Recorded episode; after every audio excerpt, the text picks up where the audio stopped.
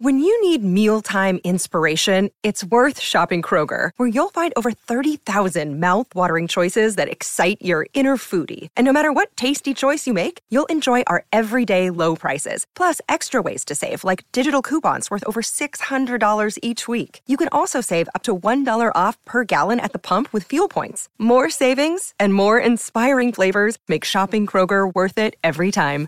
Kroger, fresh for everyone. Fuel restrictions apply. Welcome to the Ladbrokes Lounge. Ladbrokes Mates Mode, the better way to chat, share, and bet this spring racing carnival.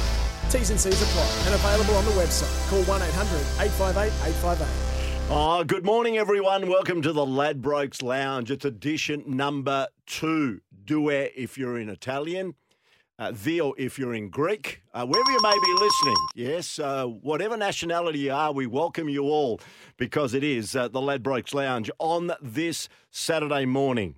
I'm excited. Okay, I've been in the industry many years, but I'm excited. My co host for the Ladbrokes Lounge has arrived. Let's give you a bit of taste on who my co host is. Clever stuff from Medhurst. Oh, beautiful play there from Medhurst. Oh, goal of the game from Nat Medhurst. Into Medhurst. Shot. Beautiful shot, Nat Medhurst. Medhurst quickly into Nelson. And you just get the sense it's going to explode one way or the other. That's pretty good. Oh, great ball from Nat Medhurst. She misses, but rebound. Nat Medhurst read the play beautifully and inserted herself into the action. Oh, both Oh, Medhurst! Beautiful placement over the top. Medhurst downtown Nelson. Medhurst finds some space alone this time in the circle. That's a better shot from the grandmother of the game. grandmother. She's going to kill you for saying that. Oh, Nat Medhurst, that is exactly what she's so brilliant at, so silky. Can you explain where the bung come from? The bung. Oh, jeez. Um, it's processed meat, basically. Um, so it went Medhurst, and then you've got Metwurst, and in South Australia you can buy Fritz, which maybe is called Devon. Devon. Devon. Um, and you buy a bung of Fritz. So yes, it's a lovely name. My mum loves it. Um, it's quite flattering. Nice. So if you're wondering, she actually nicknamed herself. I did not. I did not. Lauren. She did. No, Lauren. She really did. Lauren. No, no, that's it. Actually, actually has no idea. Ladies and gentlemen, uh, proud to present a lady that played just under 100 times for the Australian netball team, or the Opals as we know them. Uh, 86 times. In fact, the Diamonds. Get it right, Peter. Also, of course, with the West Coast Fever. Welcome to the Ladbrokes Lounge, Natalie Medhurst.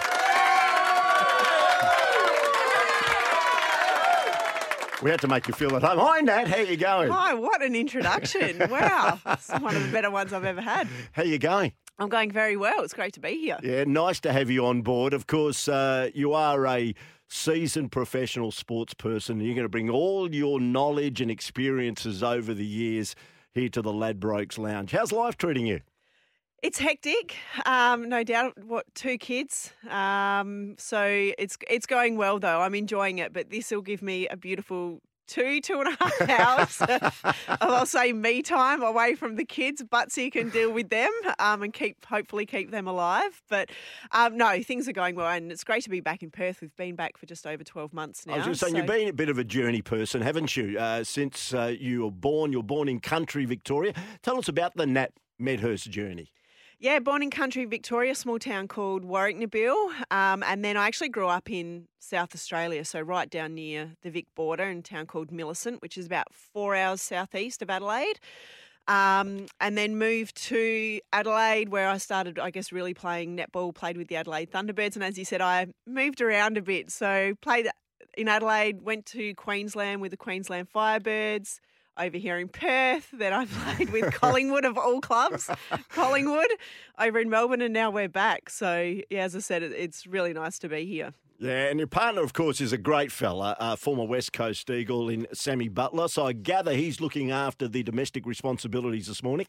I hope so. Who knows what state the house will be in when I get home? But I'm just hoping the kids are fed and alive, and we'll take that as a win.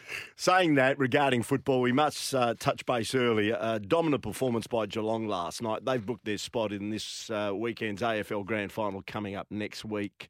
They defeated Brisbane by 71 points at the MCG last night. I gather you would have caught a glimpse of that last night. Yeah, I did. It was, um, I guess, a little bit disappointing after what the last two weeks of the finals have given everyone. They've been such incredible games, and this one was an absolute blowout, as you said, 71 points. But um, yeah, the Cats such a dominant team, I guess, all season, and um, and really put it out there when it mattered. Yeah, no, they've been outstanding. And I suppose the longevity of some of their players has been incredible. Like you're called in that bit of audio. what they call you, the grandma. Grandma, yeah. Well, you've got the likes of Joel Selwood, Patrick Dangerfield, who are seasoned professionals.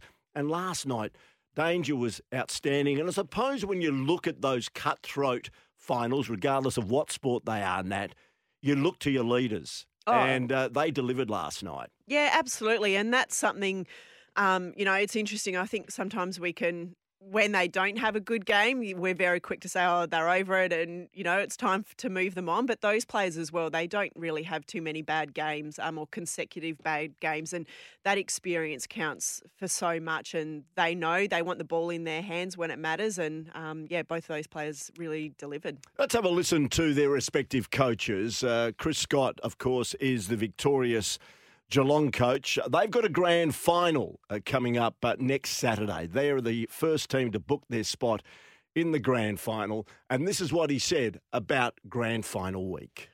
There's probably two parts to it. There's accept that and acknowledge that it is a different week and you need to get organised early.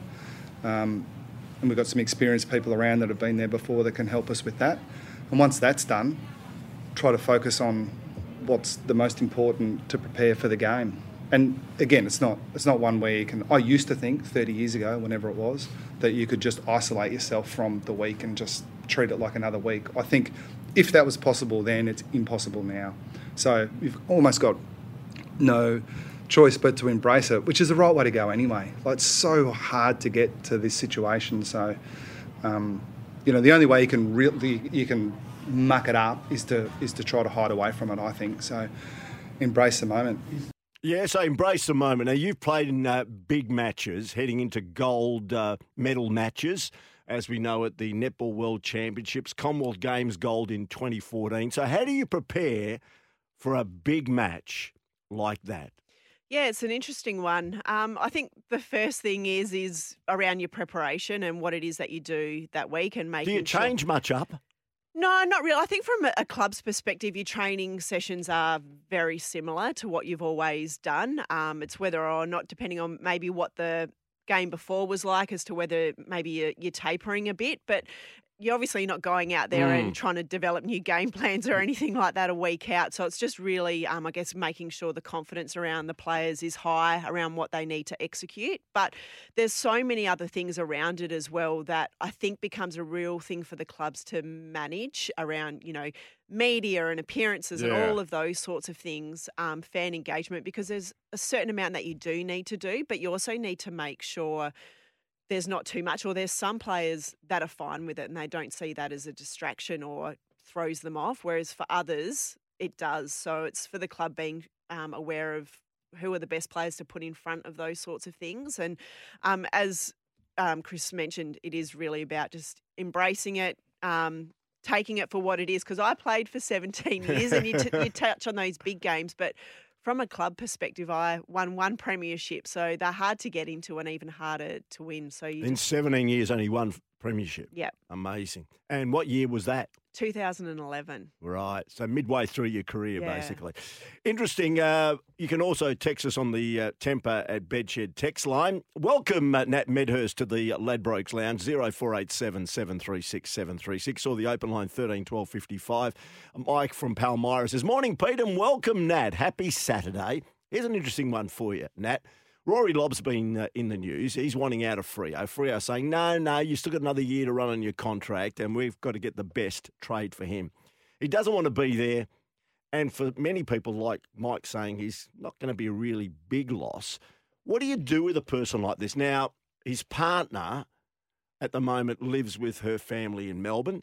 Uh, his uh, her dad is or stepdad is Steve Rosich, who used to be the CEO of the Fremantle Football Club. Now works with Victoria Racing. He's the uh, chief executive there. So, family predominantly in Melbourne. Rory wants to go there. The dockers, from a business perspective, are saying, "Hang on." Uh, we've still got a year to run on your contract. We want to exercise that at this point in time. What do you do in that situation? I, I find this all really interesting because this is nothing we have to deal with in netball. But I just feel if a player doesn't want to be there, why keep them? Like just around. So then, what is a contract worth then? In some ways, when you look at a sporting contract, and people, you know, players are now being signed for seven-year contracts. If they get to a stage after three or four years and think, "Nah, this is not for me," I reckon I can get the same sort of money going elsewhere. I'm going to get out of this contract and go to another place. Yeah, it's a good it's a good point, and um, you know, obviously, I mean, these sorts of things obviously happen. They do happen all the time, but then maybe it's what is the responsibility of the club to make it work for Mm. not only for them but also for Rory, so that then he is there for that. If they keep him there for that last year. Well, how is he going to actually be happy? Which would no doubt affect his performance, his own personal Yeah. relationships, and all of those sorts of things. And then the way in which he would leave the club. So it is then also looking at well everything that is going around that in supporting um, him staying. Yeah, interesting. All right, we're going to take a break. Uh, this is the Ladbrokes Lounge. Uh, Nat Medhurst and Peter Vlahos with you on a Saturday morning, as Mike uh, has done. Come and join us on the Temperate Bedshed text line. Ah, 0487 736 736. This is a cool show. Tell the music. Bit of Rolling Stones coming in. Of course, the Ladbrokes Lounge, Ladbrokes Mates Mode. Ladbroke it together. This spring carnival, gamble responsibly. 1 800 858 858. Roger Federer's retirement. There's a lot of people devastated. We'll touch in on that issue straight after the break here on the Ladbrokes Lounge.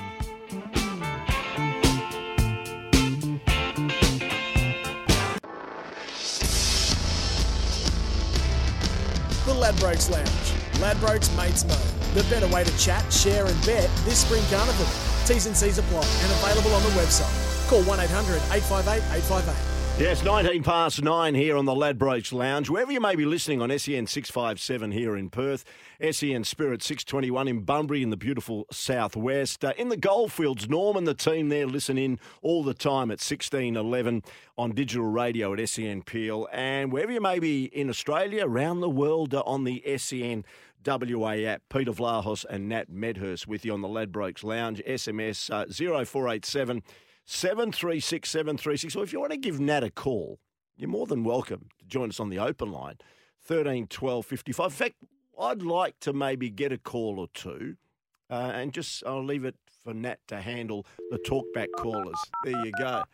All right. So that's all you need to do. 13 12 55. Coming up, we're going to speak to Mick Collis, our rugby expert, about an incredible situation at Marvel Stadium on Thursday in the Bledisloe Cup. He's going to break it down for us because it was controversial. It's not often seen that sort of uh, decision. On this case, it determined the match. So we're going to speak to Mickey about that and also preview the second Bledisloe Cup match. Tony Sage, the owner of the Perth Glory, is going to join us at the top of the hour. They are nomadic at the moment, the Glory. They don't know where they're going to play their home games. And also, there's a bit of a drama regarding their uh, W, the AFLW team for the Perth Glory. That is the women's team. We'll talk to Tony about that at the top of the hour. And also, saying now, we're going to also go inside the Australian Diamonds. Yeah, we've got Maddie Proud. So um, she'll be competing in the two upcoming test series against the Silver Ferns and also the England Roses. So she'll be joining us later this morning. Fantastic. Looking forward to that. So don't go away. This is the Ladbrokes Lounge. And as we do, do every Saturday morning, we speak to Dan Cobby from Ladbrokes about the markets. Uh, Dan, thanks for joining us. Great to be here yet again. Hello to you and all the listeners. It's a big day of racing right around the country.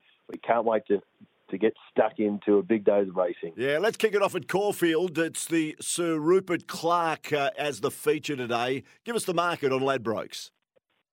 what a race it is as well. This race has obviously caused a bit of conjecture this week because I wish I win race favourite was in fact second emergency for this race.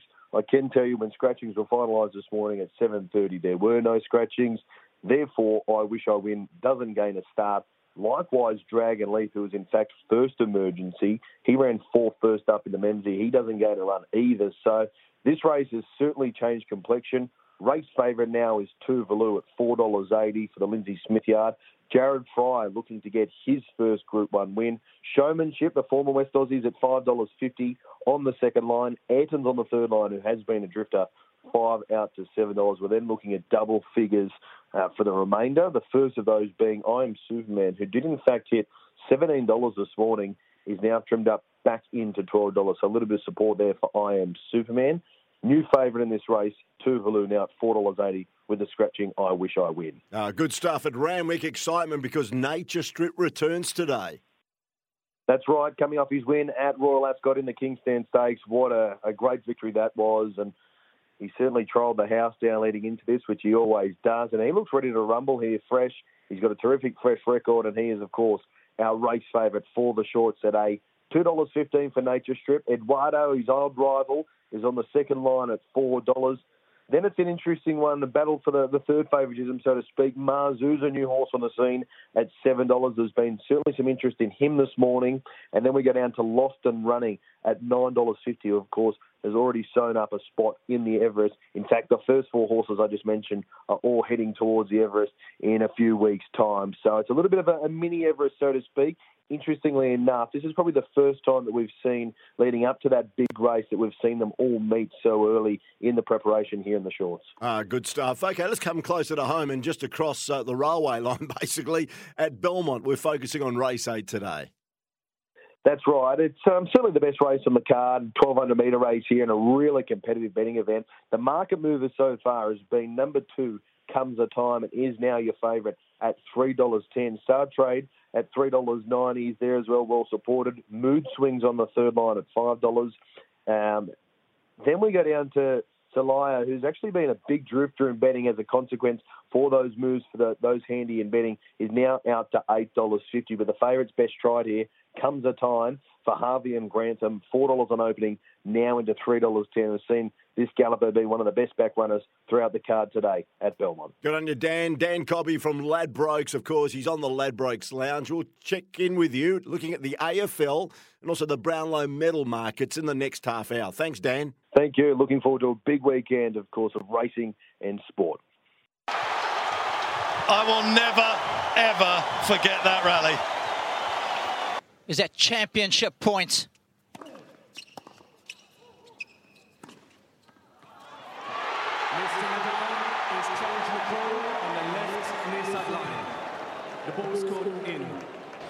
Can you believe us? Hawkeye decides the outcome. It's in! Victory! He's champion in Australia for a fifth time, and it's major number 18 for the Swiss maestro. And he's earned it the hard way, beating his nemesis, Rafael Nadal, in five uncompromising sets. Uh, yes, a major announcement on the back end of Serena Williams, of course, finishing at the US Open at Flushing Meadow, New York. Roger Federer, who hasn't played since uh, the middle of last year due to injury, uh, decided to finally retire. Will play in the Laver Cup. Now, there's a wry smile here in the Ladbrokes Lounge from my co-host Nat Medhurst because she had the very much the fortunate situation of actually meeting the great man. Now, I'd like to throw it out here right now on the Ladbrokes Lounge. When you heard that Roger Federer had decided to retire, what was your reaction? Can you describe it in one word? Or can you describe it in one word how you would surmise the great Swiss master? 0487 736 736. We tried to get Paul Kilderry on the program. I actually texted him yesterday, Killer Nat. And he was at New York at the US Open, came back to Melbourne where he lives now, and I said, uh, Killer, of course you brought Federer out a couple of times for the Hopman Cup when we loved it here over the Christmas New Year break. Would you mind coming on? He texted me back, Sorry, Peter, I'm in Germany with the Davis Cup team. We'll talk about the Davis Cup a bit later on. A lot of travelling this year. And I said, I'm doing it with Nat Medhurst. He goes, Well, mention it to Nat tomorrow morning about her experience with the great Roger Dodger, the Fed Express. Tell us.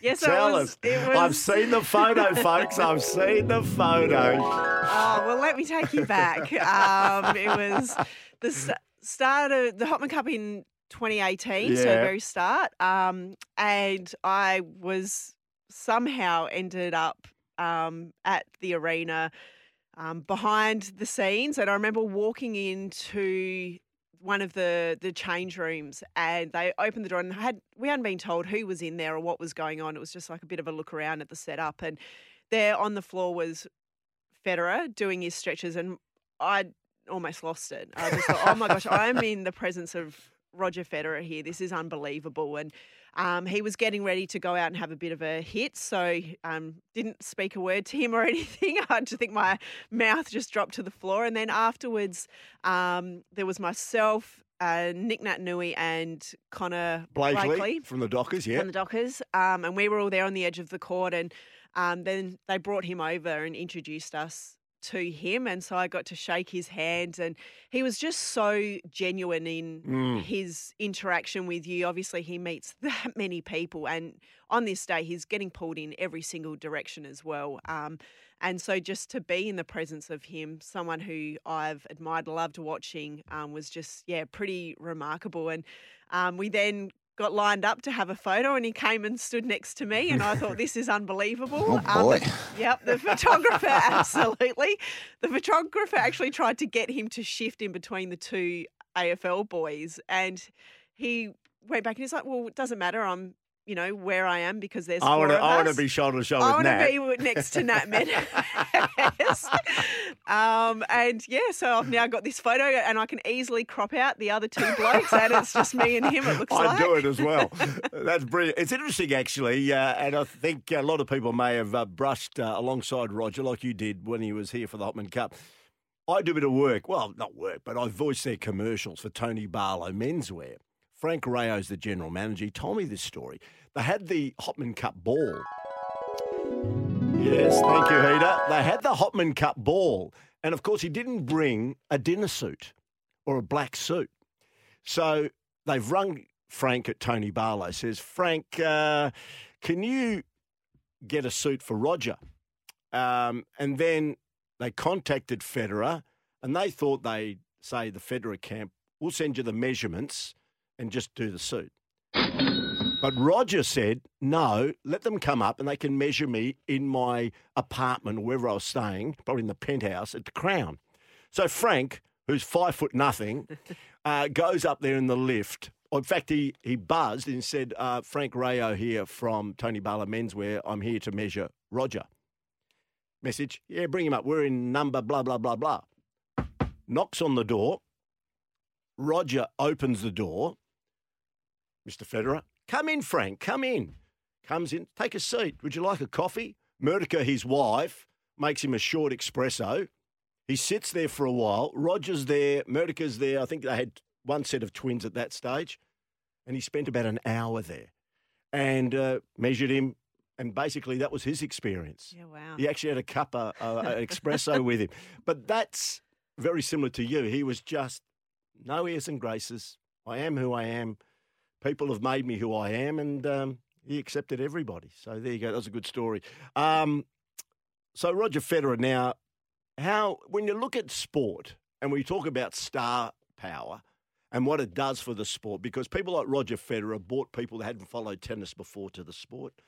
Um, what do you think it means for a sport to have a person like that as the so-called PR of that particular sport? And there's been others, of course, in other sports as well. Tom Brady probably for the NFL, who's decided to retire then come back, and there probably would have been certain people that you came across that were the figurehead of particular sports. Yeah. Um. Oh, I mean, the sport hangs so much, and they're worth so much to these sports. And I think you even look at um, AFL, and I know a lot of people say, "Oh, well, they shouldn't be paid that much." But well, wh- Nic Naitanui's that for the West Coast Eagles, yeah, isn't and it? what he does, and for others as well, is what they bring to the sport and, you know, engaging fans and getting young kids as well. There's also that side in terms of Mm. the growth of the sport from that junior development because kids want to play because this particular Yeah. player plays, you know, the sport. Um, and, you know, I'm not a big one around athletes being role models for young kids. I, You're not? I, I'm not. Because Um, some I- sports people say, you know, I'm a role model and, uh, you know, I've got to make sure that I don't do this and don't do that. Yeah, for me, I think at the end of the day, it's just about being a good bloke person, Yeah, whatever it is. And. I think as well, it takes away the responsibility of parents doing their job and should ultimately be the key role models. But for me, looking at my interaction with Federer and what you sort of see, it's around those behaviours as well that you go, it's not just that he's great at his Mm. sport.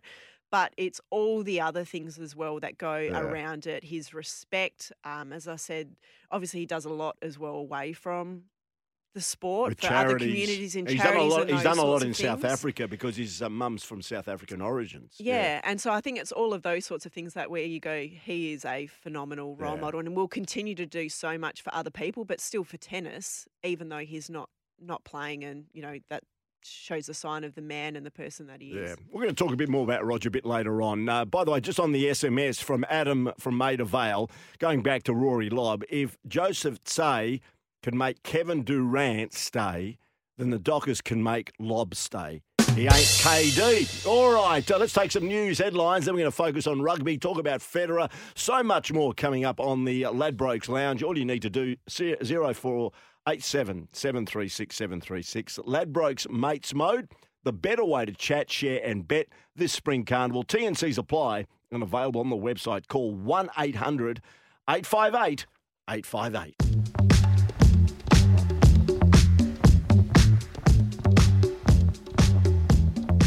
Is that what I'll be hearing tonight when I go to RAC Arena? You know where I'm going tonight? I got invited, Nat. It's probably more your g- genre and demo. I got invited to the RAC Arena tonight to see the Hilltop oh, Hoods. Oh, great. Do you know the Hilltop Hoods? I love the Hilltop. They're, they're Adelaide boys. Are they? They are. They're the ones with the baggy pants and the big jackets. anyway, I'm taking my youngest daughter to see the Hilltop Hoods. You know what she said to me? Dad, it'll be fun. It's we were actually talking about this last night that they're coming over. They would be great to go see. so have you seen them? I haven't seen them, but I actually love their music, and one of their songs always used to be my walkout song for events. Oh, did it? yep, nosebleed section. Is that right? uh, yeah, I'm a big fan. Yeah, so I'm going to Hilltop Hoods tonight. So it should be interesting. There's a there's about three uh, acts beforehand, like a DJ and a few other people that I got no idea who they are. But anyway, I'll go along and have a bit of fun. I love live music, and I reckon. And in fact, Sam, Samantha, my daughter, played me a couple of songs, and I do recognise them actually. Yeah. Which one was your uh, walkout song? Nosebleed section. Is that right? Heater, have you got that? Nosebleed section. So when Nat finishes at 11 o'clock, we'll get, she can go out with that. Is it- oh, good song. In the nosebleed section. Oh, very good. Yeah, I know this one. You want to see it? All right. Uh, Mick Collins is the man that is uh, our rugby expert here on the Ladbrokes Lounge on SEN uh, WA. This is what they're all talking about after what was an incredible rugby match at Marvel Stadium on Thursday night. And then he went.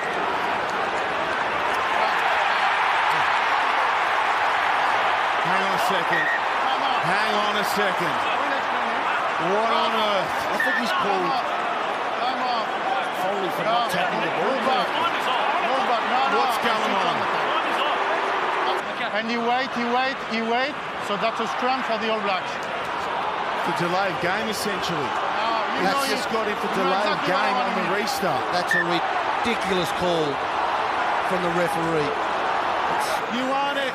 Mounga, Jordan, crossfield Jordan, away for Barrett Trailbacks. One of his hearts broken.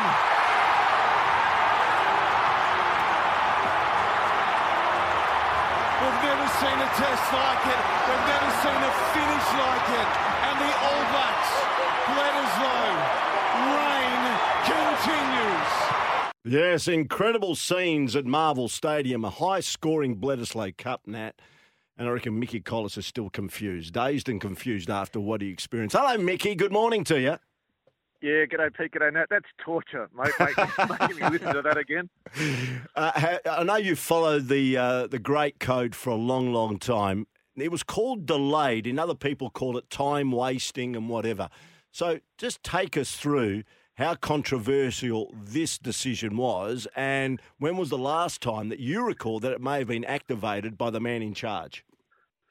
Yeah, I mean, and that's the thing. It was it was just controversial, and you know there was some very experienced commentators in that box. So Tim Horan and Andrew Mehrtens, one from New Zealand, one from Australia, that, that had probably got 150 Test caps between them, and and and the guys on the sideline, Nick Wallabies, Justin Harrison, and, and and none of them had ever known that to happen in a game before. And that's that's I mean the referee was quite within his rights to do it. And I actually watched the game again yesterday from the start, and it was funny when um, Beauden Barrett had a shot at goal uh, for penalty at the eight minute mark, and at the restart he missed it. So Australia had the restart from the 22. So it was the eight minute 40 second mark, and Bernard Foley for the restart for the 22. He was taking his time, and the referee's waving his hand, and he says, "Play, please, come on, gold." So from a very early phase of that game, the referee had picked up Bernard Foley for being too slow to restart the game. So at that very other end, the 78 and a half minute where Australia's turned over the ball, uh, a penalty to Australia, fantastic. The forwards are in the corner working out what they're going to do from the line out because Foley was going to kick it out. And he's standing there holding the ball. The referee did call time out, so he said time off because he knew there was a fair bit going on. Then he said time on, play, play on, come on, let's go, play and and Foley didn't, and you could see the backs in the background on the on the vision waving around saying, "Come on, kick it out, kick it out," and he just took that a, a second too long, and the referee, yeah, as we know, has blown the whistle, awarded the scrum to the All Blacks, and they've just remained retained their composure and scored the try. So, it, it, yeah, I'd never seen it before, but the referee was within his rights, but it was one of those real. People are saying that it wasn't in the spirit of the game to do it. And but I mean, in Sydney, I saw a game on the AFL the other day, and someone got pinged a 50 metre because they didn't give the ball back in time or something or other. So it's a, it's one of these. It, it could go either way, and unfortunately, it went the way of the All Blacks. You know, 50% of the people there thought it was the best decision in the world, and the other 50 didn't like it, which is you know like every every normal referee decision. But yeah, mate, very very controversial, especially in that particular moment of the game, and and it was really only a second in it, and there are other times where players waste more time than Foley was there, but I just think the, the referee had a bit of bit of a beanie's bonnet about Foley taking too long. He did warn him. He did say, "Come on, kick it out." And you know, Foley Foley should have he had should have had better game management. Should have listened to the referee and, and kicked it out. So we've really got a, only got ourselves to blame. But look, definitely a really really one of the toughest calls in, in rugby history. And the game obviously marred by that decision, but overall, what a great game between these two teams. Oh, honestly, one of the best. They reckon that up until now, the best ever All Blacks Wallabies test was in 2000, and that was one of these seesawing games. They All Blacks went out to about you know 25 nil after about 10 minutes, and Australia fought back, and it was Jonah Lomu who finally scored the, the winning try, and that was in front of 107,000 people at the, the Olympic Stadium, and and that was had been regarded as the greatest Bledisloe clash. But really, I reckon this one was up there with it. It it just had everything. The All Blacks again, they went out to a they were 31-13 in front uh, early in that second half, and everyone thought, oh, the floodgates are going to open. And the tries they were scoring were just just beautiful tries of just the vision they had and the and the, the understanding between some of the players. That Richie Mo'unga was just so good. Their number ten. And then for the Wallabies to, to score the try and, and give the game a pulse, as Tim Horan said, then score another one.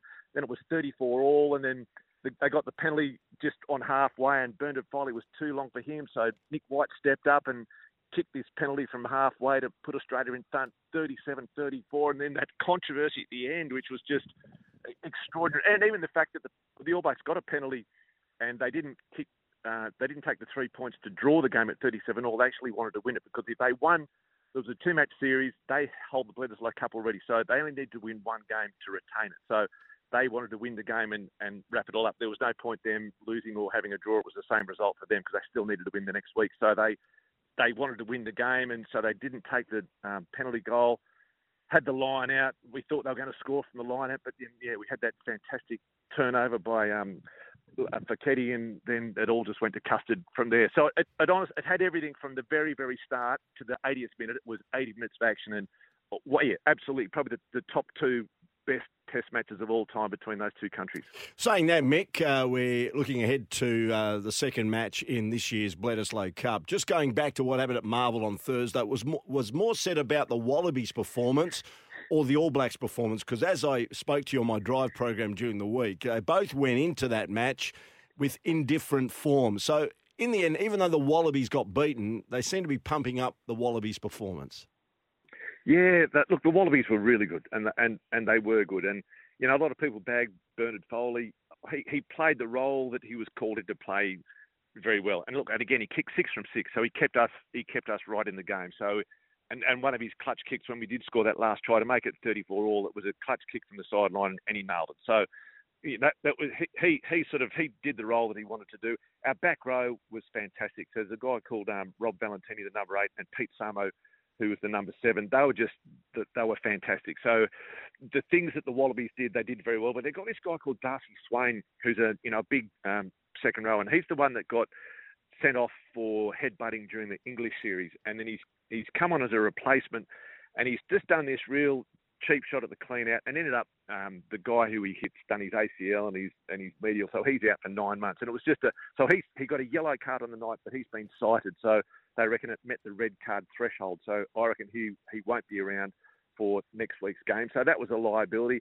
Our discipline wasn't great. I think there was um like at one stage we had two men down, so there was 15 on 13, and you you can't expect to play the All Blacks like that, and that's when they piled on quite a few points. So but but the way the Wallabies played, the way they just fought hard, they they didn't give in, and the momentum swings in that game that the Wallabies were able to create when when we were down, but they could do something to get us back in. And yeah, look, it was a really it was an inspiring performance by the Wallabies. It gave the the Wallabies fans a lot of heart, which is something that we've been you know wanting for a long time. So.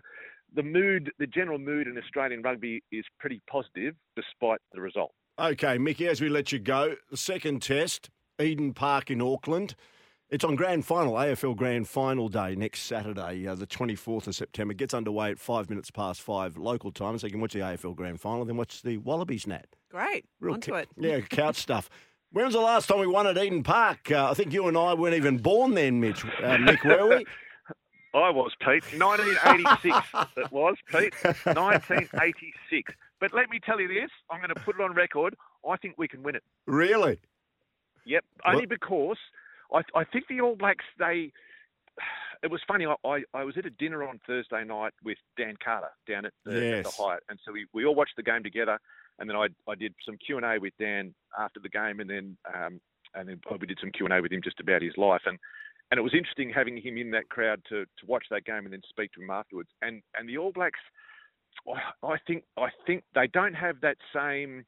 When when Richie McCaw and, and Dan Carter were there, and look, they're two of the all time greats. They had a very good culture, and, and, and the standards they set were were very very high. And they seemed to. I'm not going to say they've got a soft underbelly, but when they were up 31 to 13, in in the old days, the All Blacks they'd put the foot on the throat and they'd make it 60 to 13.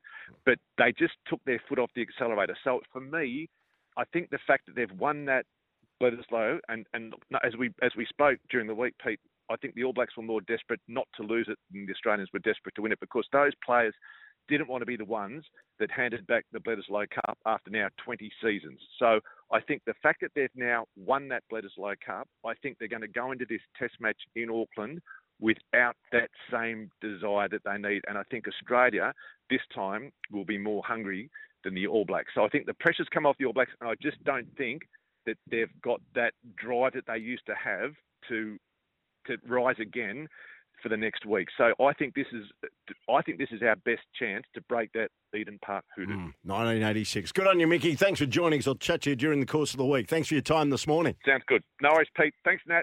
Okay, uh, Mickey Collis. So there you go. Droughts, 1986. Have you been involved in a drought-breaking performance of any sort with any? I suppose not, because you know the the Diamonds have been so successful over their tenure. What about from a club point of view? I suppose it would have been interesting if you're part of the West Coast Fever performance last season when they took off the title, because that was a bit of a drought, wasn't it? Oh, uh, that was- when you look at the Orioles. 25 heritage, years. Yeah, the Oriole- Orioles heritage. And I remember I, I used to work with Waveney Senior actually. Oh, yeah. And Wags, uh, Wags was of course the captain of the Perth Orioles, and they used to get belted all the time in those early days. Yeah. But you know, it, slowly it grew and it got better for Yeah. netball here. As you said, Diamonds, we were always incredibly successful. I was really fortunate to Mm. be a part of that. I guess even for them winning the Commonwealth Games this year, they'd been in a bit of a drought because they hadn't won since 2014, um, a Commonwealth Games. But even my time at the West Coast Fever, us making the grand final in 2018, whilst we did unfortunately lose that, um, that was a huge moment for the club still even back then in making a grand final Mm. because I'd never appeared in finals before. Um, there needed to be a real shift around the mentality. I think they were quite happy to be finishing Yeah. um, or got used to not making finals and sometimes being at the bottom of the ladder. So, um, yeah, to achieve actually getting in a grand final um, was huge. But then it was like, okay, now we need need to win one. All right. Uh, before the show's out, because Nat's making her debut, she's run through the banner. She's making her debut here on the Ladbrokes Lounge. I'm going to ask her a very controversial question about her career. She doesn't even know I'm going to throw her this question before now and 11, so make sure you're listening. We'll take a break, come back with more. This is the Ladbrokes Lounge, Ladbrokes Mates Mode. Ladbroke it together this spring carnival. You must always gamble responsibly.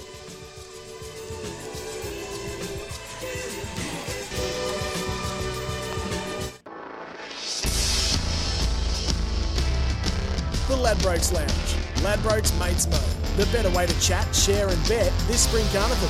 T's and C's apply and available on the website. Call 1 800 858 858. Yes, Nat Medhurst has joined the Ladbrokes Lounge uh, this morning for the first time and will be my regular co host. Really looking forward to uh, enjoying Saturday mornings with Nat. It's great having her on board. Uh, Ladbrokes Mates Mode, they sponsor the Ladbrokes Lounge, the better way to chat, share, and bet this spring carnival. TNCs apply and available on the website. Call 1 800 858 858. Let's check the AFL market. By the way, that number 1 800 858 858. The AFL market, the Brownlow medal. Dan Cobby from Ladbrokes joins us. Good morning again, what Dan. an afternoon it's going to be of footy. Uh, we can't wait to get stuck into this. Uh, of course, Geelong was fantastic victors last night. They've booked their seat in the grand final, that being next weekend. The Swans take on Collingwood this afternoon, 4.45 Eastern time. And uh, look, the Swannies are favourites here. Home crowd advantage, $1.42. Uh, Collingwood at $2.90. So certainly weighted money with the Swans, and I can tell you all the big bets have been on the Sydney Swans, so they are certainly favourite to get a spot in that grand final alongside Geelong next week. It's certainly an interesting game coming up. Collingwood, they've shown glimpses of brilliance throughout the year, and potentially their best could be good enough today. It's going to be a fantastic match. The line is uh, certainly telling you otherwise, though, in that sense, because the Swans have been really well supported at minus 17 and a half. So that being even money lines. So the line's at minus 17 and a half there for the Swans, plus 17 and a half for Collingwood. We're looking at a total points here market of a dollar, uh, sorry, rather 163 and a half, that being at a dollar 88. That has certainly created some strong interest. The overs at 163 and a half. And then, of course, this is one that punters are always keen to play, and it certainly gets punters interested, is the first goal kicker. Lance Franklin is currently favourite at $8.50, of course, from the Swans. Likewise, the second elect from the Swans, Isaac Heaney, at $9.50. Ash Johnson is the first there for Collingwood at $10. Likewise, Brody Mihocek at $10. Papley on that line as well. Then we go down to Jamie Elliott at 12 Will Hayward for the Swans at $12, and likewise Jack Ginnivan. That's certainly an open market, but Buddy Franklin is currently favourite for first goal kicker tonight at $8.50. I might take the 10 on Papley. There you go on the Ladbrokes uh, Lounge. All right, uh, let's look at the Brownlow medal. That happens tomorrow night. Uh, Dan, what's the market? Uh, is Lockie Yeah. Neale or Clayton Oliver the favourite? Well, with Ladbrokes, Lockie Neale is favourite, but it's a very competitive market. Probably the most open it's been in recent years. In fact, the Brownlow, of course, rescheduled to tomorrow night. Lockie Neale is favourite, $3.25. Clayton Oliver on the second line at $3.75. Then we go down to Patrick Cripps at $6. Likewise on that line as well, Andrew Brayshaw at $6. Christian Petracca is next best at $7.50. Lockie Neale favourite, though, at $3.25 and has certainly been best backed. I know the market's saying otherwise, but you'd have to think it is a two horse war here between Lockie Neale and Clayton Oliver. Yeah, looking forward to tomorrow night. We're looking forward to keeping in touch with Dan Cobby at Ladbrokes. Thanks for joining us, Dan. Thank you. Looking forward to a big weekend, of course, of racing and sport. Yeah, we'll check in with you again in the next hour. Dan Cobby there from Ladbrokes. It's a 3 to 10, almost through the first hour, Nat. Phew. How you feeling? I'm good. I probably uh, need to stay hydrated, but uh, we're, we're going well, I think. We're going well. Now, after 10 o'clock, Tony Sage is going to join us, the Perth Glory owner. Uh, the W League team is chasing a major sponsor, and but more also the other big story is the fact that they are so nomadic. Where are they going to play their home games? Now, I call the A League for SEN and have been doing it for the last couple of years. I'm wondering where I'm going to be calling from. You know, I might be calling from a cherry picker or something like that. I've got no idea what's happening. So hopefully Tony Sage can bring us up to date with that. And also, we'll be uh, sort of diving into the diamonds. So we've got a very big month in October, haven't they? Yeah, a huge month coming up. They've got uh, four test series against the Silver Ferns. Two tests will be played over there, two in Australia, and that's then followed straight into three test matches against the England Roses. It was really good actually at the Commonwealth Games to see Jamaica come up. Uh, of course, on the back end of uh, Jhaniele Fowler, who was just outstanding, and of course England uh, being at uh, at home in Birmingham, they were also a threat as well. So, do you feel that other nations are starting to catch up to Australia and New Zealand now? Oh, absolutely. Um, and, you know, it was quite interesting because I'd say England Roses were the favourites and they didn't even come away with a medal, which pleased They I were the favourites. They were the favourites. Um, Because so I thought think that- every every tournament, whether it be World Champs or Commonwealth Games, it's always either Australia or New Zealand. Yeah, uh, New Zealand sort of dropped off a little bit the last 12 months just because of players um, coming in and Mhm. out. So they probably weren't expected, to be honest, to even medal for this tournament, um, which they did. They beat England and came away with a bronze. Um, and I think the big stories around Jamaica, they've been a team that has constantly threatened but has never been able Yeah. to get it together consistently. One week you play them and they are phenomenal, and the next week they look like they'd rather be out on the beaches in Barbados. yeah, in Barbados. and um, yeah, obviously having their players over here, as he's touched on, Jhaniele Fowler, um, Shamera Sterling, who's phenomenal defender for the Adelaide Thunderbirds. Um, they've got some incredible talent coming through, and they were almost um, Mm. gold medalists. So, Amazing. Yeah, phenomenal. Would have been great for the sport in the Caribbean, wouldn't it? Because it's interesting, actually, because cricket was the number one sport in the Caribbean. And then, and this was years ago when they had Viv Richards and Clive Lloyd, and they were the, the Caribbean calypsos. They were just fantastic to watch.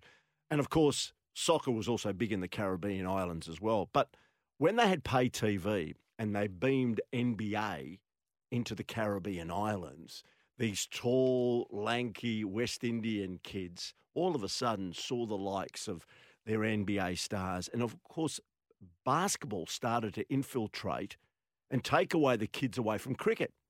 And the cricket administrator's attitude was, it'll be right. It'll be right. We're still the number one sport. It'll be right. And all of a sudden, you look at West Indian cricket has been the last 20 years compared to what it was certainly when I was growing up in the 70s and 80s, where they were just the dominant nation in the world, better than Australia.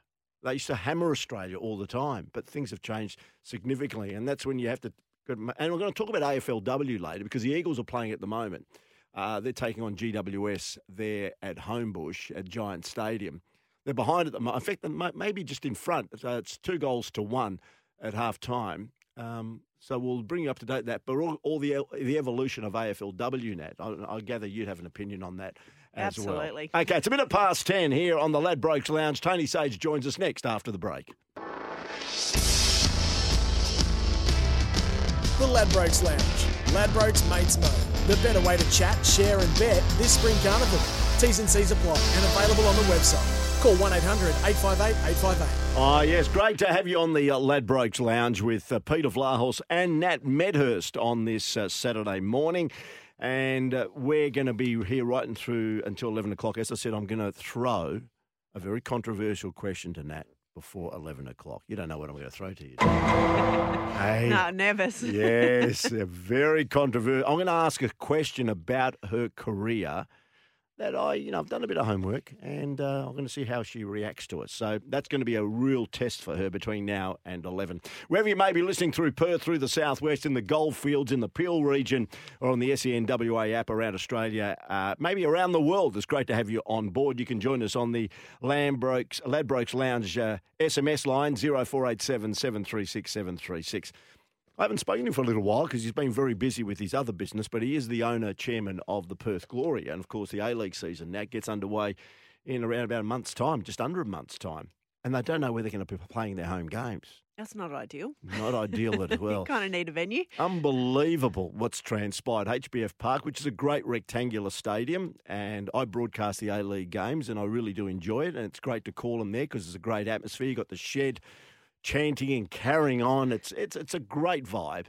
But because of the so-called development happening ahead of the FIFA Women's World Cup, it was supposed to be finished in January. It's been delayed to March, and all of a sudden, there's a chance that the Glory won't play a game there this coming season. Tony Sage joins us on the program. Tony, thanks for your time. No worries, guys. Thanks for having me on. Where is it at now, Tony? I know that reportedly judging from just a bit of social media that I've read regarding yourself and you, what you've posted, it appears that the government and in particular the sports minister has finally jumped on it. Yeah, look, uh, it's been a long time. I mean, uh, they must have known months and months ago it wasn't going to be ready uh, in January. Um, and uh, we only got told three weeks ago. And, and in three weeks, nothing has happened. So we've uh, asked for a meeting with the minister. The minister took our meeting last week, and now there he's he's really mobilised uh, ev- everyone. Uh, and uh, it's between Joondalup, obviously, and uh, Macedonia Park in um, in Stirling. So we go from a 20,000 seat venue to something that holds two 2,000 at the moment. Uh, and with some stands that they might put in, might increase that to 4,000 people. So there's obviously Not ideal. there would be a financial element for the club around that with the spectators. So is there any support or anything that goes then back to the club to cover those losses? Look, uh, we're in discussions with them, but you're right, 100%. I mean, our average crowd pre-COVID was nine six. Uh, we're going to go to a stadium with uh, four, so that's 4,600 times roughly $40 a ticket. That's three million bucks alone over the 10 games that we're going to miss. And then you've got no LED lighting, you've got no corporate facilities. Know, that's another million and a half dollars. It's it's it's massive. We've worked it out. It's about a five million dollar loss, and you know, it's all well and good that the government is going to have to uh, put up the facilities at, uh, at Joondalup or Macedonia Park, but uh, you know, the club is really hemorrhaging, uh, and obviously we haven't been able to go out with membership sales um, because uh, we can't guarantee anyone a seat. So imagine if we did sell for 6,000, 7,000 members tickets, uh, 3,000 would have to be refunded because they can't sit in the ground. It's it, it is a nightmare.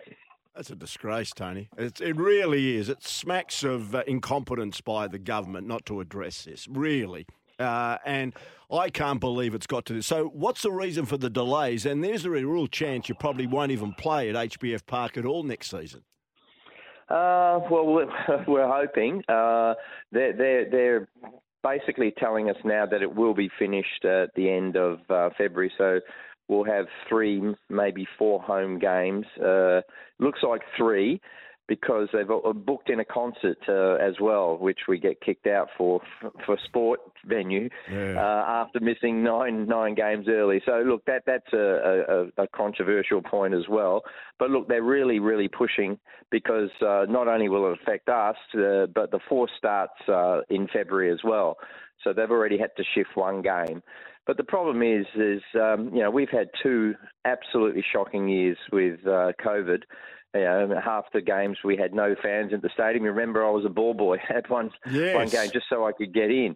Um, so we've had a really bad time. So this season was going to be our, uh, um, you know, uh, our redemption, if you like.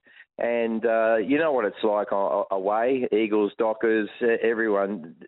It, it's hard to win away, and now we might have to play our first six games away. Uh, because even if the Joondalup or Macedonia Park won't be ready because mm. You know, they- they've only just started action now on on um, delivering us a venue. What about Dorrien Gardens? Because I reckon that's a nice boutique stadium. Has that been considered? Yeah, yeah. Look, we, we've looked at Leederville. Uh, obviously, the WACA and Optus are out because of the T20, and the pitches are in Mm. there already. So that, that it's too grand, uh, hard. We looked at Claremont. Claremont was a perfect opportunity, but the the increase in lights uh, there from 750 to 1500 meant all the residents around needed to give approval, and that would take too long, obviously. And and if one resident said no, so that that got knocked out. Um, Dorrien, it's a, it's a light issue, and there's no extra uh, place to put a stand. Uh, it's because you know how tight it is there, and that would Yeah. only fit, uh, I think, three properly. So. Macedonia Park has got that big expanse. It's got a huge uh, couple of uh, pitches at the back where the car parking can go and a, and a corporate tent facility. So that that um, was uh, the venue chosen by um, everyone concerned, uh, including the APL. And on the back of all this as well, you've got your women's team chasing a major sponsor. Yeah, yeah. Look, it's rich. It's bizarre. I mean, you've got the Women's World Cup. You've got everyone talking about uh, that fantastic game at Wembley, uh, where England won the first championship in a long time in the in the Women's Euros. So you know, it's getting impetus all around the world. We've got, you know, we hosted, uh, well, captained uh, and and taught uh, Sam Kerr. You know, the best player in the world, arguably at the moment uh, coming from Perth, and uh, yeah, not one uh, corporate um, in Western Australia is uh, willing to stump up uh, to become the major sponsor when BHP left last year. Yeah, and uh, of course, this program goes right through statewide, and of course, even goes up to the far northwest. So, you know, it, it is a great exposure because, as we know, Network 10 do carry the A League and also the AFLW, com- uh, the uh, A League Yeah, W competition. Yeah, yeah. The the A League uh, women's this year is every single game uh, is going to be televised live on Ten Bold, I think it is. So that's fantastic for the women's game, and they did that uh, as celebration for us uh, hosting the World Cup um, uh, next year. So. Yeah, it, it is bizarre. I mean, uh, the excuses that have come out from uh, people like Woodside and Chevron and BHP and Rio is just bizarre. I mean, they want to promote uh, diversity and, and women's, and they just won't stump up for football, women's football. It's just crazy. Mm, it is. It's so important. So, you know, we'll certainly get on the case here at SENWA and see if we can get uh, certainly uh, a major sponsor to support the, the A League W team for the Perth Glory. Tony, just finally, uh, the squad's had many changes. As the owner chairman of the Perth uh, Glory, certainly Ruben Zadkovich and his support staff, Andy Keogh, the head of recruitment. I tell you what, it'd be a different looking Perth Glory team this coming season. Oh, absolutely different. Um, and look, uh, confidence as well. Uh, last year, as you know, the, the, they were just uh, uh, treated terribly by and bad luck with, you know, I think uh, Sturridge alone spent 35 days in hotel quarantine on his own out of the 100 days he was here. And obviously that curtailed all his injuries, but all the young players too. You know, 17 days was the average that we spent in quarantine, and, and no other team had any days in quarantine because of the particular rules we had here in WA. So, so, so, so a lot of departures, uh, but a lot of uh, really good incoming talent, and everyone's so excited about the new uh, signing we did the other day, the Tunisian winger. Um, he, he he's going to be extremely exciting. Yeah, no, looking forward to it. Tony, thanks for that. Uh, we'll keep in touch. I know you're very busy at the moment. Uh, let's see if we can uh, get on board with the A League W team at the Perth Glory and get a major sponsor for them. Uh, we'll be in touch. Uh, and thanks for your time Thanks. this morning. Thanks, mate. Thanks. Good Matt. on you. Bye. Okay, uh, Tony Sage, the owner of uh, the Perth Glory. When you look at uh, women's sport, uh, and you have been involved with it. Now, the AFLW is just uh, growing. It's in its seventh season. We see the West Coast Eagles 2 3 15. They lead the GWS Giants 1 1 7. That's been played at uh, the Giant Stadium there in Western Sydney. Uh, it's growing exponentially. There's no question about that, Nat. But again, funding, when you look at where you prioritise funding, it tends to go to the men's game before it goes to the women's game. Yeah, it does. It's disappointing. um, And I think there's still so much that women's sport have to fight for around being taken seriously and being seen as professional athletes and what, you know, the level of the quality in which that these players are able to to deliver. And yet there's so much that I think corporates are able to get from getting around women's athletes. Um, you know they are quite intelligent individuals. Um, very well mannered. They generally don't get into too much trouble either. No, they So, don't. um, yeah and I think it is just such a great opportunity. And dare I say it sponsors also get a lot, probably more bang for their buck getting around women's sport because they don't have to pay the bigger dollars that Mm, are generally mm. um, around being on board with a, a men's code. So yeah, it is. It's disappointing that you know female sports are still having to fight so incredibly hard to be taken seriously and um, to get backing from from corporate businesses. So if you are involved and maybe a decision maker at your organisation, you've just heard Tony, get on board with the uh, A League women's team at the Perth Glory. They're looking for a, a major sponsor in what is certainly uncomfortable and difficult times for the club. After all, uh, the round ball game is the world game played in all parts uh, of the world. And as we know, we've got the FIFA Women's World Cup coming to our shores uh, early next year. And of course, we've got the Socceroos also at the World Cup in Qatar that starts in November. It's a big year, certainly, for the World Game uh, this year. It's uh, coming up 17 past 10. You're with Nat Medhurst and Peter Vlahos here on the Ladbrokes Lounge. Ladbrokes Mates Mode, Ladbroker together this spring carnival. Gamble responsibly.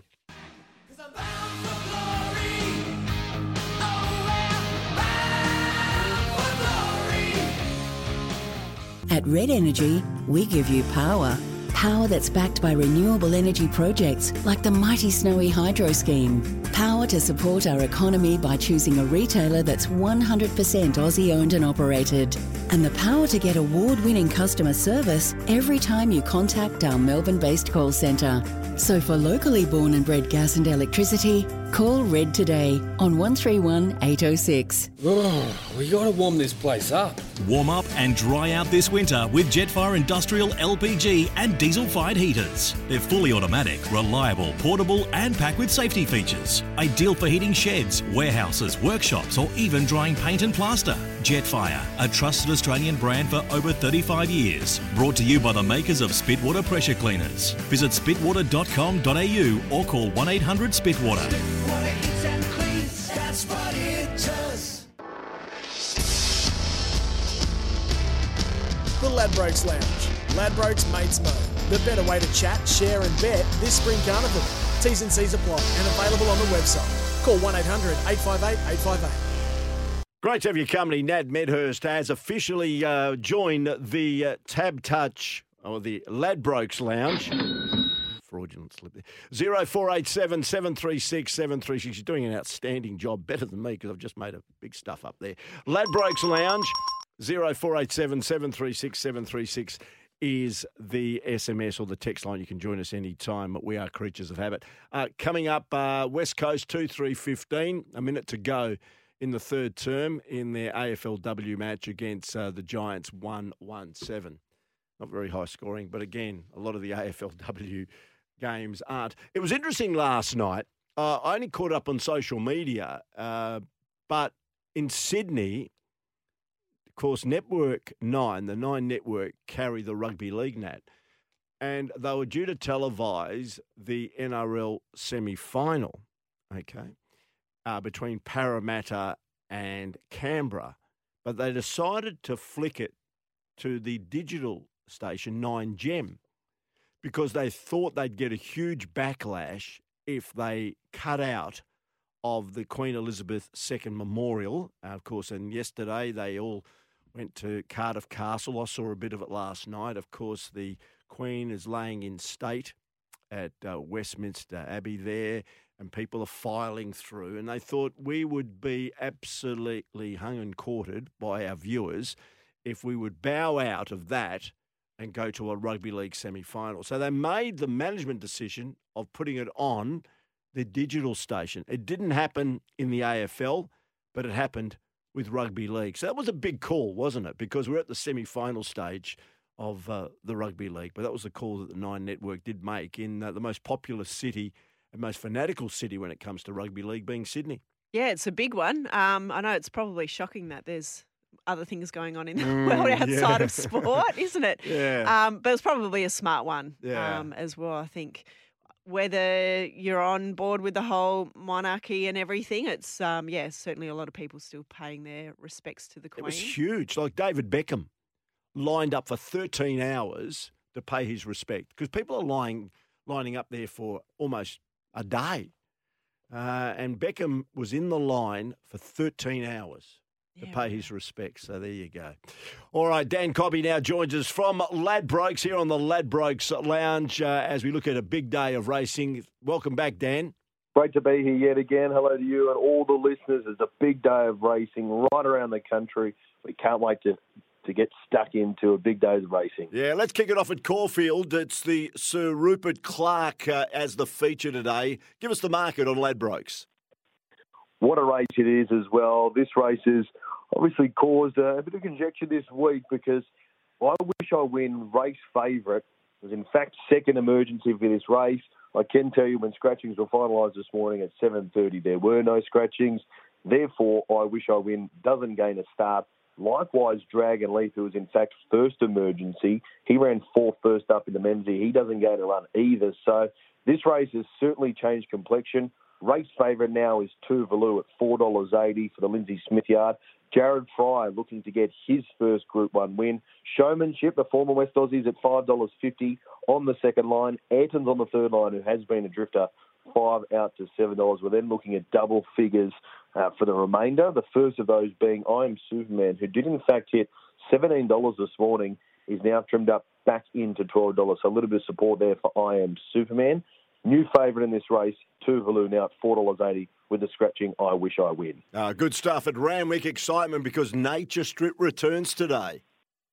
That's right, coming off his win at Royal Ascot in the King's Stand Stakes. What a, a great victory that was. And he certainly trialled the house down leading into this, which he always does. And he looks ready to rumble here fresh. He's got a terrific fresh record, and he is, of course, our race favourite for the shorts at a $2.15 for Nature Strip. Eduardo, his old rival, is on the second line at $4.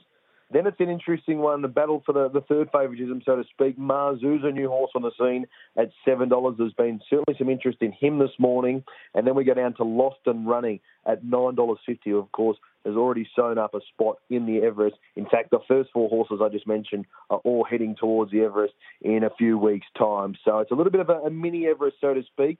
Interestingly enough, this is probably the first time that we've seen, leading up to that big race, that we've seen them all meet so early in the preparation here in the shorts. Ah, good stuff. Okay, let's come closer to home and just across uh, the railway line, basically, at Belmont. We're focusing on race eight today. That's right. It's um, certainly the best race on the card, 1200 metre race here, and a really competitive betting event. The market mover so far has been number two, Comes a Time, and is now your favourite at $3.10. Star Trade at $3.90 is there as well, well supported. Mood Swings on the third line at $5. Um, then we go down to Celaya, who's actually been a big drifter in betting as a consequence for those moves for the, those handy in betting, is now out to $8.50. But the favourites best tried here comes a time for Harvey and Grantham, um, $4 on opening, now into $3.10. We've seen this Galloper be one of the best back runners throughout the card today at Belmont. Good on you, Dan. Dan Cobby from Ladbrokes, of course. He's on the Ladbrokes Lounge. We'll check in with you looking at the AFL and also the Brownlow medal markets in the next half hour. Thanks, Dan. Thank you. Looking forward to a big weekend, of course, of racing and sport. Ah, yes, we all are. And we're going to talk more. We've got uh, a very special guest from the Australian Diamonds joining us uh, in the next 15 minutes. We most certainly do. Uh, tell us a bit of a character reference. Uh, what is she? She's South Aussie.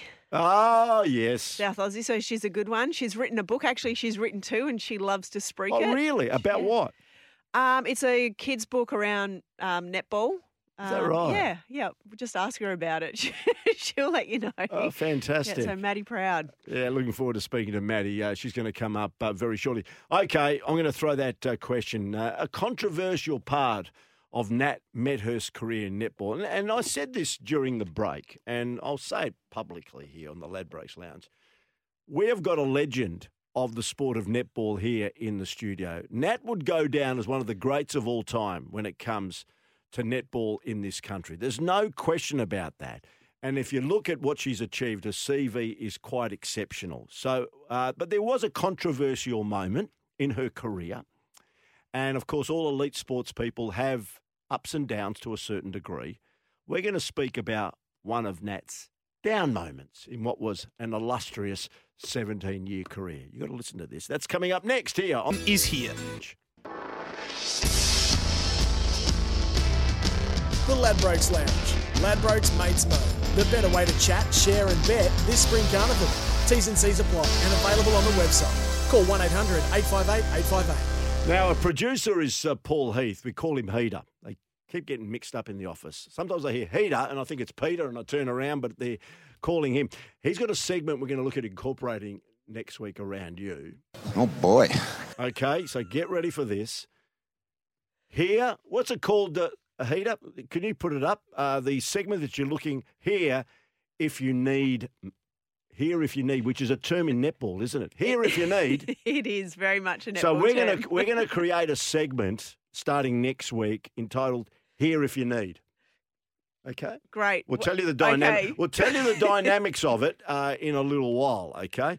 Um, Nat Medhurst penned an article after one of the most controversial moments, if not the most controversial moment, in her career when she was axed by the West Coast Fever come 2018. She wrote an article on Athlete's Voice, and the opening line was It was pretty brutal. The way they did it, I had no inkling it was coming. I thought I would finish my career with the West Coast Fever.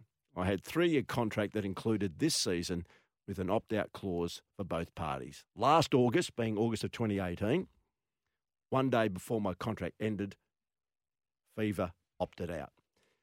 Now, you're blindsided. You're playing terrific netball for the West Coast Fever. They're on their way up. They recruited you to, of course, develop the, the brand because the West Coast Fever, for the years before that, had been sitting sort of in the cellar dweller area of the ladder, and all of a sudden they're on the rise. Why did this happen? And the fact you were blindsided. And surely, and I remember it as a journalist, as a person following sport, this was a significant story in the sporting landscape here in Perth. The fact that Nat Medhurst, one of the big brands of the West Coast Fever, was told to go. Yeah, it was. I'm, I, to be honest, probably still don't really understand it all. Um, and I remember going into, I mean, we'd been in the grand final in 2018, we had lost. Um, and the couple of years prior to that, when they had developed the Suncorp Super Netball League, a lot of the players left.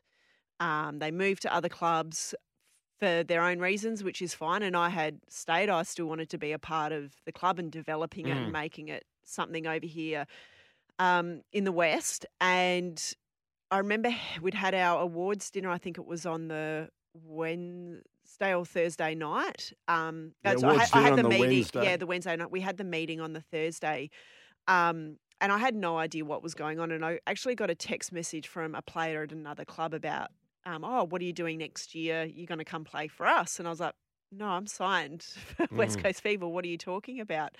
And So there were murmurings. so there were murmuring from other people, and they said, "Oh no, West Coast have signed um, Alice Teague Neeld, who's still there, great girl." Um, and so I sort of then actually started piecing it together before heading into this meeting that I felt that this is the direction in which it was going to go. And sure enough, uh, went into that meeting on the Thursday. Um, they told me that they were opting out. Um, there was, as I said, there was an opt out clause. There was meant to be a month's notice. Mhm. Um, I had no intention of going anywhere. Um, and so then I had the next day was the contract had was expired. Um, so I was without a job, no idea what I was going to do, no way of knowing what I was going to do for income at that point because as I thought I was still having a job the Mm. following uh, 12 months and just had yeah no idea it was coming so it was um a, a lot to digest Do you remember your emotions when you left West Coast Fever headquarters, got in your car, and you were driving home? Uh, I do. I was. I think I was surprised. I managed to keep myself together in the meeting, to be honest. Mm. But I think it was shock. Um, just the reality of what they had said, and just trying to get my head around it was. Sort what of, was I their reasoning? That, to Did be they honest, give you a clear reason? No, I, d- I actually don't remember there being a clear reason around it, or if it was just Mm. because they wanted to invest in in youth or whatever it may have been. Um, which was quite. I think that may have been something that they had said because then I remember being surprised when I eventually did sign with Collingwood. They wanted me for two more years, yet I was too old for Mm. someone else to keep me for one. Um, and then I remember getting in my car and just sort of bursting into tears. And then that night, sort of all the things going in, thinking about, I'm without a job. What am I going to do? How do I tell my family about this as well? Um, I remember I just sent it to them in a text and just said, I don't want to talk about it, just letting you know this, but don't Mm. contact me. Um, yeah, so. So you were mentally very fragile Oh, yes, yeah. for a number of days after that. Yeah, absolutely. And then the news got broken on the Friday uh, late afternoon, and I remember just turning my phone off. Um, there were obviously a lot of calls from media, a lot of messages from people. There was an enormous amount of support. Support, yeah. Um, but I just felt found it incredibly um, just overwhelming, and I wasn't Mm. in a, I guess, a headspace to actually deal with it. How did you get over it? Um, no doubt signing for another club would have helped, but you probably weren't ready to move on from where you were. No, well, as I said, I thought I would finish my career with the West Coast Fever. Um, so there was a lot to sort of think about. And Sam and I, we'd only sort of just started dating around at this point as well. His support was phenomenal. Mm. Um, he was, yeah, incredible throughout that entire time. Um, so I certainly relied on him a lot and a lot of, I guess, my close friends and also family eventually when I started, um, I guess, processing things and what I could do. And um, there was only about a week or two until the actual contracting period then finished as well. So a lot of the clubs had filled up their rosters and signed everyone. Um, and then it was a discussion with Collingwood um, that then then followed, which I just thought, oh my gosh, I can't believe I'm going to Yeah. potentially end up at Collingwood of all clubs. Um, yeah, and then it was, well, do I take it? What do I do? And um, yeah, it's a lot to digest, as I said. We could talk for hours about that, but we're going to take a break because we've got uh, Maddie Proud coming up next. Looking forward to, to having a chat to her. She's coming up uh, next. Thanks, Nat, for sharing a bit of that with us. It's 20 to 11 here on the Ladbrokes Lounge. The Ladbrokes Lounge. Ladbrokes Mates Mode. The better way to chat, share, and bet this spring carnival. T's and C's apply and available on the website. Call 1 800 858 858. Uh, Mike uh, on the Tempur at Bedshed text line. Do you know if the Fremantle game is telecast today on free to air? Mike, I don't think so, but I'll confirm it uh, very, very shortly. All right, our final guess, always leave the best till last, uh, Nat, is a person that you know very, very well. Yes, we have Maddie Proud here, Australian netball, well, almost Australian diamond. She can almost, well, I hope we'll be able to be able to put a test cap against her name. And she's also, as I touched on, before, she's written a book, so Yeah, that she to wants that. to get out there. That's probably the thing she hangs her hat on. Ahead of a big month for Yes. the Diamonds as well. Massive month. So um, they've got four test matches against the Silver Ferns, followed by three tests against England Roses. And Maddie Proud is actually named to play in both of those test matches. So, Maddie, welcome to the show.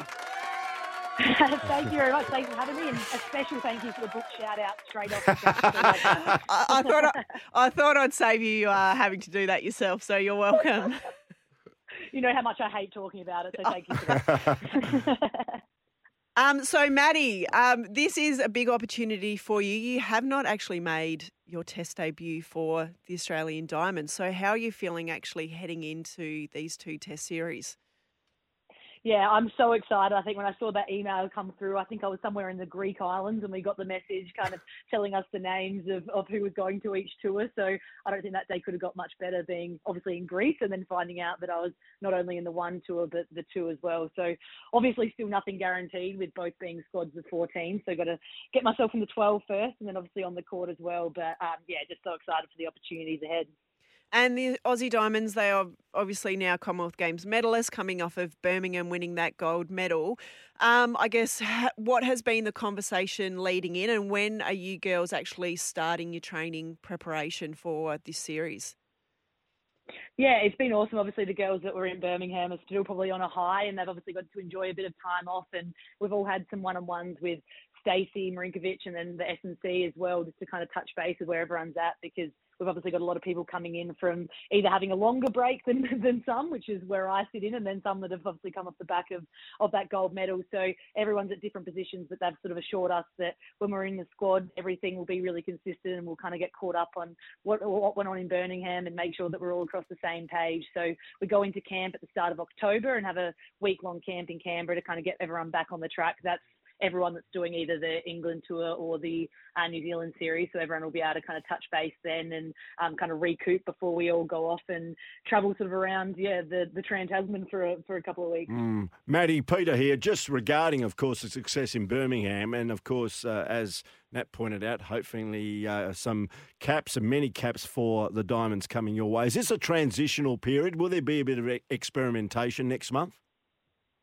Well, I think with the World Cup coming up next year, there's obviously that's the the goal in sight, and it's sort of sad in a way that you pretty quickly have to go away from the celebrations of the gold medal and your focus then shifts onto the next one in sight. But the best thing about uh, these next two series is that because there are so many games, they've given everybody in the squad an opportunity to be in, involved in you know either one or both of the tours. So I guess in that sense, they are trying to expose as many players as possible to the the international world and um, you know you always talk about experience and things like that and you kind of get can't get experience unless you have that experience. So i think they're trying to give as many people a go but obviously with the, the goal of winning in mind. So um, it'll be really good to see a mixture of different players and as i said you've kind of got different teams for, for both tours as well so we'll hopefully get to see some fresh faces out there and i guess fingers crossed one of those is mine. And i guess for you personally you have um, been so close there. You're actually dropped from the squad earlier in the year, then came back into it. Um, you know, you've been on some of the tours and ne- never actually had an opportunity to make your test debut. How has it actually been for you around the frustrations and I guess managing um, your expectations and, and where you're at? Yeah, I mean, it, it's pretty tough, and you probably, out of anyone, know that better than anyone. And it's one of those things where you kind of can go from the real elation of getting picked in the squad, and then there's obviously the disappointment of then not making the actual team. And then on the flip side, there's the disappointment of not making a squad. And then in my case, getting kind of put in late was then something I wasn't expecting at all. But I guess for me, I've always been pretty solid in maintaining that idea that when we're in SSN season, so when I'm with the Swifts, that's my core focus. And I guess that's sort of the time where usually a lot of these selections take place. And in a way, it's a welcome distraction to have such a strong um, focus on, you know, just winning SSN and winning games, you know, week in, week out with that team that you kind of don't have time to dwell on, I guess, those disappointments. And then on the flip side, when this kind of came about for these next tours, that was when we were in this break where you weren't really sure what was going on. So for me, it's just about kind of trying to stay in the moment with what's going on um, in my kind of netball life at that time. But yeah, I guess you just got to take the opportunities when you get them, and you know that playing for Australia is something that's been a dream of mine, and um, it doesn't you know happen to many people. So to even just be in a squad has been incredible. But I guess yeah, now I'm I'm getting on a little bit, so my opportunity probably is is you know more closer than um, than it was in the past. So I kind of thought that door might have been closed. So for now, it's just making sure I can grab the opportunity that does come and, and make sure that I make the most of it. Tell us about the book.